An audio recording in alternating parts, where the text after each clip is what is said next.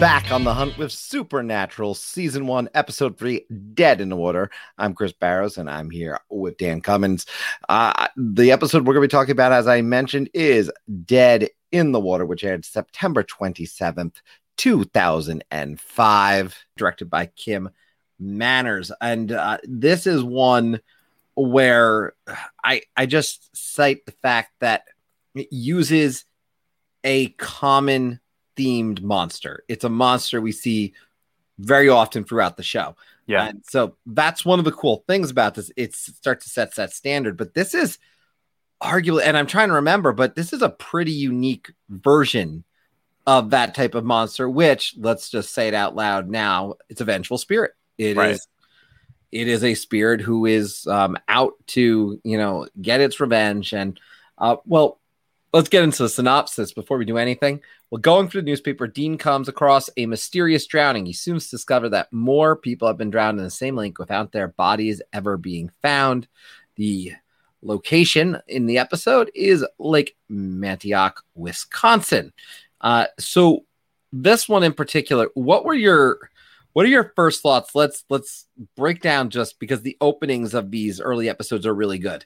Um, what is Yeah. your kind of breakdown of like the feel of this episode because it it feels frightening in a different way than the first two episodes.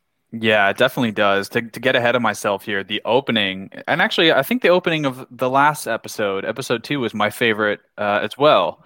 Uh, if you recall, my favorite moment from last episode. But yeah, the opening's my favorite um, moment from this episode here. It definitely has a Jaws feel, right? I think, um, I think the open water, just the vastness of it, um, the darkness of it, just you know, our our first missing person going swimming alone um you know when she when she leaves and the ominous music starts you you you understand what's going to happen pretty quick here but yeah it's um it's a different feel compared to the rest because it's it's much more suspenseful in an organic way i want to say i think they use suspense really well in the wendigo episode the last uh, monster we covered but you don't actually really ever get to see this vengeful spirit it almost is um you know uh characterized by the the the the lake itself, the water.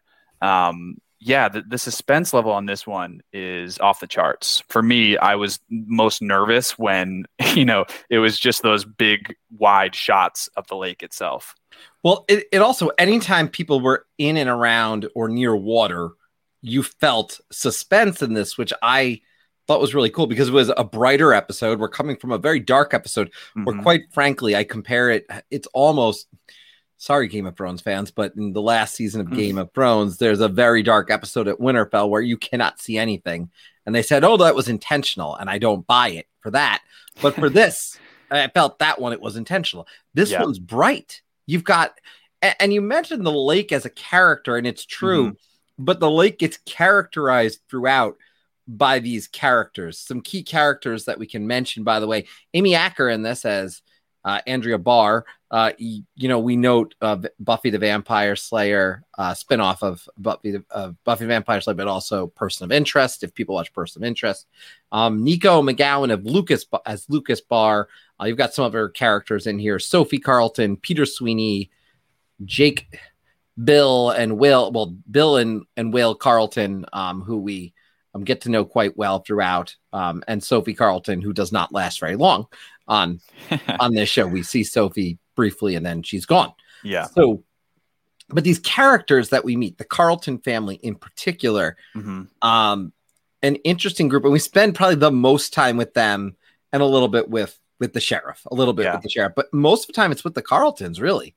Yeah, yeah. Man, what a tragedy they go through. Um, all, all. We'll get to the plot, but all because of something that you know the. I guess the grandfather we can call him, right? Uh, Yeah. He did way back uh, in his um, early life. Um, yeah, and you know what, Chris? This plot to me is, and we're only three episodes in, right? But I, I think I reflected back on the entire season. This one actually is sort of complicated. You have to figure this one out with Sam and Dean, and I really enjoyed that. I, got Scooby Doo vibes from this one um, because at one point they they thought they knew what was going on, but had to regroup because they realized their theory was incorrect. Um, yeah. So the plot here it twists and turns, and it's it's it's really kind of a, a ride um, along with them, rather than you know kind of watching them with an idea of what's going on. This one has so many twists and turns that it was fun to experience it with them. Yeah. Well, you compare it, it's it's a very one note plot in the first two episodes. Yes. All right. There's a woman in right. white. All right, we're gonna take care of that. Oh, mm-hmm. in this this this next episode, we've got oh, it's a Wendigo, or there's a something in the woods taking it's not a bear. You know, this one, yeah, yeah you are kind of figuring out the mystery. Um, and, right. and really, I should say, you spend time with the Barrs family, um, in particular Andrea and, and Lucas, and then you spend a lot of time with the with the you know with the the Carlton family. Yeah, and very, I mean, again, interrelated in, the in terms of the families. But the interesting about this, as we go through the plot, is very quickly the monster is introduced. We see a death, right, and they come mm-hmm. to investigate. And as they're investigating this, uh, a few things get mentioned, and you think about some of these urban myths. First and foremost, the Loch Ness monster. You think of the monster in the lake. Yeah, of course, cool reference. Um, there's also, um, as I went through the supernatural wikis that are out there, the mention of, uh, I guess, the drowned boy in Hawaii, which is an urban legend about this boy was murdered uh, by drowning in a pond on the Big Island of Hawaii, and apparently, until the person that murdered him was found and drowned by said it, the people kept getting killed. So some interesting things to work off of. And from the lore perspective, we should note this is pretty accurate. Um, these vengeful spirits are, according to mythology and folklore, uh, essentially suffered a violent or cruel death, and they have returned to seek revenge or justice. They're essentially stuck behind in the supernatural lore, though, and I think that's the interesting thing. These these things can't move on because they are so stuck on revenge. And that's yeah. how Supernatural looks at it, which comes into play later on. Um, we're not we're not going to talk about the character, but the, I guess right now, but it is a beloved character who deals with this. So, and I, th- I think as the show goes on, they get better at um, they get better at, at, sort of I don't want to say humanizing these vengeful spirits, but I think the writing gets to a point where you understand why these vengeful spirits are still around, but also you start to feel bad for them in a way. Yes. This episode not the case. This spirit just wants to destroy, you know, uh, this guy and his entire family. Doesn't care who is innocent, who is guilty. Yeah, you know, the spirit has an agenda, uh, and it's it's an uh, uh an incredible force uh, of evil but um, but that's really the only difference. I think these vengeful spirits are pretty prevalent in the show for most of its run. Um, and, interesting and to see a launch here. I think that's because they honestly they're common across. As I look this up, they're common across mythologies. Like mm. all cultures essentially have a vengeful spirit. But when we talk about this this plot, I mean, they come to investigate. They're talking to the sheriff. They do their standard, try to get down to the information. Then they meet this character, uh, uh, who has a son, Lucas. Um, Lucas. Um, Lucas. Let's. There's a reference there. Another Star Wars reference. Yeah, a, George Lucas. Yeah, but they meet this, and Dean in particular kind of builds a bond with this boy, which I find interesting mm-hmm. um, because Dean you don't think of as we'll get into it. Uh, there's a great line about this, but you don't think of Dean and kids, right? But right. Dean can connect with this kid um, fairly well early on. He he talks to him and even comes up and he draws him a photo. Uh, draws him a a picture, uh, mm-hmm. uh, and uh, essentially he continues to move the plot on. The kid is critical to the plot, and it is Dean's relationship that we have to give a lot of credit to why they're able to solve this in the first place. Right. Yeah. Uh, Lucas sort of feeds them clues through his uh, his his drawings, um, and yeah, it's a. I think uh, Jensen did a good job at, at balancing the comedy in this episode with sort of the warm-hearted, um, you know, side of Dean, which we we actually see pretty rarely, I would say, throughout this show. So this is kind of the first, uh, the, the blossoming of that side of him. But um, I thought he he played it pretty well, um, and like you said, it's an, it's a really core part of moving the plot on here. And I think it, I think he sold it well, if I'm being honest. Yeah, and I mean, I think it stands out when, uh, you know, early on he starts to he draws Dean the Dean the picture of a house, um, and and you know, so we start get some pep. But that same night, something happens, and this is where I'm going to make reference to my favorite scene is Will Carlton. So now we've got one member of a Carlton family is gone. Right. Will Carlton literally drowns in his sink. yeah. And the scene stood out to me because he's constantly he's got his hands in the sink. He's doing stuff. I'm just sitting there waiting, waiting. Nothing happens. But all right, fine. He's he's gonna make it. Oh, wow, they surprised me. And then boom, it happens. yeah. uh, But but I don't expect like I almost did not expect it because I was like, okay, they're they're just trying to pull my leg here. So you've now got a father who's God torn at this point. He's lost everyone, uh, uh, you know, in his family at the you know, for the most part to this point, and he's torn, broken, and we haven't even got to the big reveal because eventually they start to put the pieces together. The sheriff acting suspicious, the attack really coming very heavily now towards people related to this group of people, and they Mhm. start to theorize what's going on. And it's only when the second drawing comes into the play and they go to this uh, essentially uh, they go to visit this the house and the woman who lives there and they discover that her son vanished 35 years ago with his red bicycle and what's the photo it's Mhm. essentially a white church boy wearing a cap and a red bicycle i, I mean Yeah. it- and now you have to start putting out well wait a minute what the hell happened here Yeah, yeah, and uh, you can see the look on uh, Sam and Dean's faces when they sort of, you know, they, they're starting to piece together what happened here. I think they look at the back of the photo and they see the names of of the two boys, and they're realizing, oh, okay, which now is it's starting to make sense. It's interesting though, though, because this you think about this, this couldn't happen now because we talk about just think about now.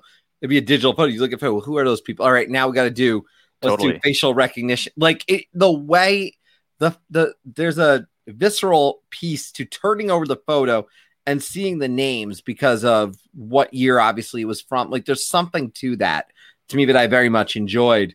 Uh, and then when they they do that map and they say, "Holy crap, there's something going on here," um, and how and then how do you go about? Think about it. Now they have to go question this situation to well, a sheriff. Uh, I mean, Yeah, they've had enough issues with the law as it is, and then a Mhm. man who's lost everything. Um, and you think maybe this is the breaking point, but you know when they eventually go back to it, who's the one that helps them solve this again? It's Lucas yeah, it's it's Lucas again. So the kid is the most critical point to the plot. His mother, don't get me wrong, important because she lets allows them into the picture, but the boy is the most critical piece. Yeah, and he's so quiet too throughout the whole episode. I mean, does he does he speak? I can't recall if he speaks. He does at the end. towards the So, end. Okay, He does yeah, speak. He does speak towards the end. He has a very important line of Zeppelin rules. that's right. How Yes, could I forget? very very important line. That's his. Yeah. Uh, you know, he, Dean teaches him to say Zeppelin rules, but when it. you when they discover, so it's because of Lucas that they end up getting to the lake and dig up Peter's bicycle. Hmm. That's when the sheriff appears. And he's got him at gunpoint. I mean that that was a kind of a moment when you go. I it reminds me of I not the best comparison, but one of those horror movies where the whole town turns on someone or something. Yeah, because yeah. now you've got the sheriff like, no, we're gonna hide this dark secret, uh, Mhm. and it's yeah, it's a scary scene when the law turns on you in that sense in in one of these experiences but then of course uh, when they reveal it that they actually drowned peter and it was not really an intentional thing. I- you i don't know how i feel. I think you talked about it earlier. Do i feel bad for the spirit? Yes i feel bad. But he's killing people who didn't need to go. Like he wasn't going after the people who did it to him. He was going after the people to give them the same pain that maybe his family felt. Right. Yeah, and and vengeful definitely a good word to use for this spirit because uh, he just wanted to cause pain. You know, whatever it took to get ultimately what he wanted, uh, which you know was the the grandfather. Um, yeah, he, he taking names, the spirit, and just added them to his list. Yeah. And then you, I, I mean, do you call the noble sacrifice? I mean, what do you call that sacrifice when the grandfather goes in the water and says, "Take me, don't take him"? I, 'Cause- you know what I call it? I, I think it's uh, uh, two children too late. Um, Yeah. you know, probably should have realized it after his daughter went missing in the opening. Um, you know, his son probably didn't need to go, but uh, but hey, yeah, Noble, I'm not so sure. Um, but who else did he have to lose? Like, you know, I guess Lucas and or uh, sorry, not Lucas. Um, yeah, I mean, what else? Who else did he have to lose? You know, I mean, he's who got- had to get hurt? Yeah, I mean, you've got. I mean, well, we do look. We've got. He's got very few people left. At that point, um, Yeah, he goes. He does what he has to do. Finally, you you don't you don't feel much sympathy for him, and then at that point, I, I guess you're just kind of glad it's over. Uh, that I guess would be a good description of it. I mean, I will say that the child, uh, by the way, who who played Lucas, shows up later as young kid number one. In season seven, episode three, "The Girl Next Door." So very um, cool. we do see Lucas again, though we probably don't recognize him because he's a little bit older. Yeah, Uh, so fair to say.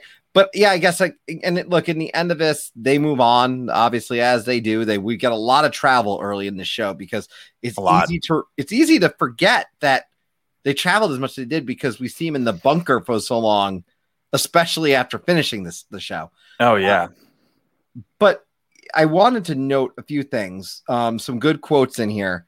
Uh, I mentioned it. Uh, Dean actually says to him, All right, if you're going to be talking now, this is a very important phrase. I want you to repeat it back to me one more time. And he says, Zeppelin rules. So yeah. that's the actual quote. And then the great quote, I think you brought this in there, um, which is, It must be hard if your sense of direction, ever be able to find your way to a decent pickup line. yeah, one of Dean's many strikeouts. Um, yeah, hilarious. That's at the beginning when um, he's trying to pick up Andrea.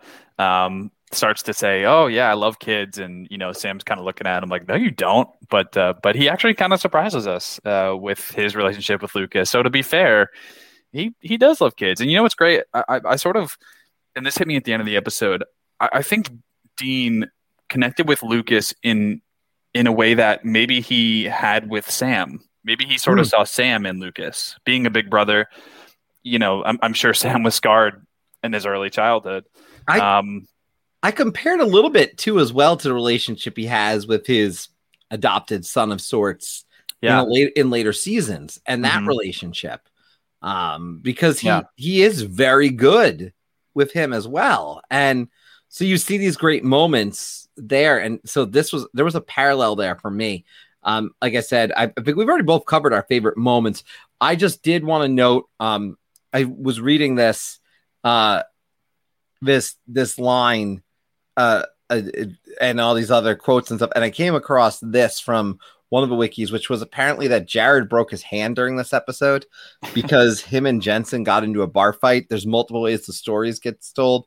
Some said they went in and they were mistaken for troublemakers for something that just happened, and another says the guy was unhappy because his girlfriend went like approached one of the guys. Um, whatever the case may be, that's one of the store one of the things I read on the wiki, which I I kind of chuckled about. Um, and as we already mentioned, by the way, um, you can look it up, but if you look up Jensen and Dead in the Water, there's a really long quote. Actually, I won't read it all here, but uh, about why he likes Dead in the Water. He talks about the fact that he had to peel back some layers. He thought it was a good story and well directed. And then he goes on to say that I, I guess they had um like stunt people holding people down in the water and making sure they're good. Like there was a whole thing to it that made it really surreal. So yeah, uh, something to look at. It, just look up that quote if you all get a chance. Um, it's really interesting. If you Google Jensen Supernatural Dead in the Water, I'm sure it'll come up. yeah, great moment. Um, I, I, I, I'm not sure he has something this warm-hearted for the rest of the season. I guess we'll revisit this, but I think this is planting the seed for who Dean actually is on the inside, rather than this tough, you know, bravado on the outside. So it's a nice little teaser for, you know, uh, I think season three, um, for when, when when we start to peel Yeah. back the layers of Dean. Um, but yeah, I really liked seeing that from him. Yeah, and hopefully you like what you're hearing from us. I I should say that we are going to be aiming for the most part. We hope you'll give us a break on occasion, um, but for the most part, aiming to have one of these drop on Fridays. So um, that's going to be our plan. Um, if we miss a Friday, generally the next Friday it'll come be coming out, but we're going to try to be pretty consistent there. Uh, work stuff aside and life as it happens. Um, other than that, this was a great episode to talk about. Next episode that we're going to be talking about is one that I I I enjoy quite a bit. I don't know that it's my favorite, but it's definitely different. And that is Phantom Traveler. That's season one, episode four, Phantom Traveler. And this one was actually directed by Robert Singer. So, um, I mean, and as someone who's watching The Boys right now, yeah, and I, am going back to some of these and going, oh man. So, um, but yeah, next episode coming up, uh, aiming for next Friday as you're listening to this, uh, is going to be season one, episode four, Phantom Traveler. And that is where you will find Dan and I next. Until then, we have work to do, Chris.